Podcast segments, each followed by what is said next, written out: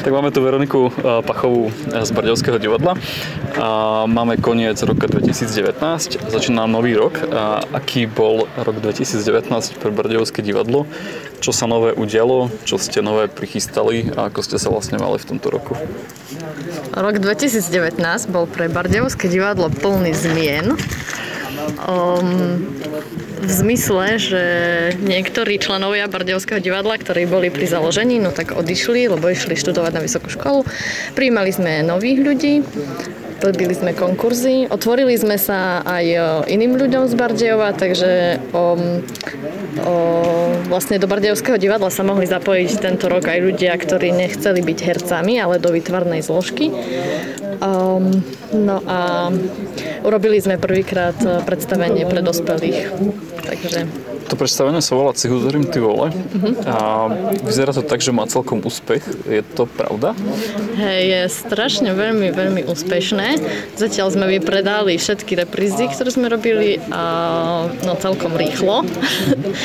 a hej, máme z toho veľkú radosť, lebo ja sama som nevedela, čo znamená urobiť e, divadlo pre dospelých. Som vedela, že divadlo pre deti je, bolo navštevované, lebo rodičia s deťmi chcú chodiť na divadlo, aj sme hrali pre školy, škôlky a nečakala som to. Bolo to veľmi nečakané a príjemné, ten úspech. Vieš zhruba povedať, že koľko repríz ste hrali tento rok? Uh, v roku 2019. Uh-huh. Um, robila som si štatistiku celkovo, repríz uh, Bardejovského divadla za jeho fungovanie, to znamená, že dva roky a niečo. To je 32 spolu, ale za tento rok si nepamätám, ale myslím, že ty si to mal niekde napísané. Myslím, že tam nejakých 17, 17 asi, asi bolo. áno, no, hej, hej, nejak tak. A teda máme čo chvíľa nový rok. Máte nejaké plány? Budete asi cestovať trošku aj s novým divadelným predstavením, ale čo iné ešte čaká nás, divákov? Um, divákov čaká, no ideme Pracujeme na preobsadzovaní našich rozprávok, ktoré už máme urobené, takže ich tak nejak znovu spojazdníme, lebo sme teraz s nimi mali takú prestávku. Takže to čaká, že ľudia sa niektoré pýtali na prasiatka napríklad, že ich ešte nestihli vidieť. No a samozrejme ďalšiu hru spravíme tento no, rok 2020 ako každý rok. Robíme zase hru pre deti. Uh-huh. Ďalšia bude pre deti. Uh-huh.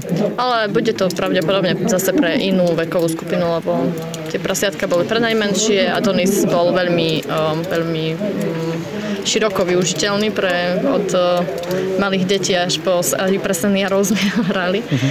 A teraz ideme tak pre o väčšie deti. Bude to zase niečo so zvieratami? Nebude to so zvieratami. Nebude to so zvieratami. A, teda máte už za sebou zhruba tie dve sezóny uh-huh. a divadelné. A ako, ako Bardejovské divadlo našlo si cestu k Bardejovčanom? Alebo zaujímajú sa ľudia o divadlo, chodia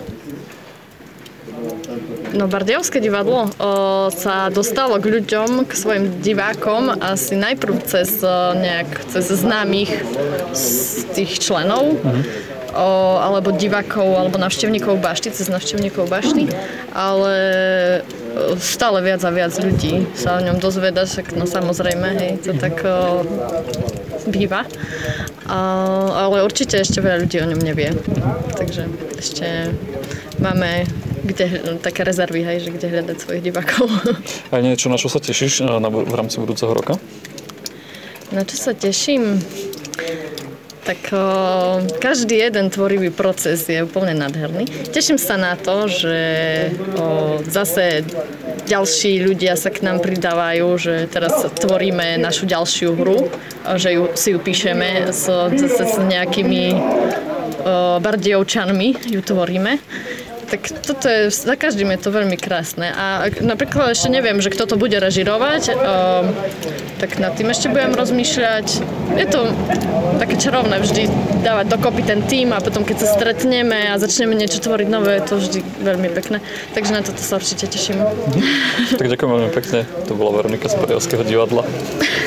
ďakujem.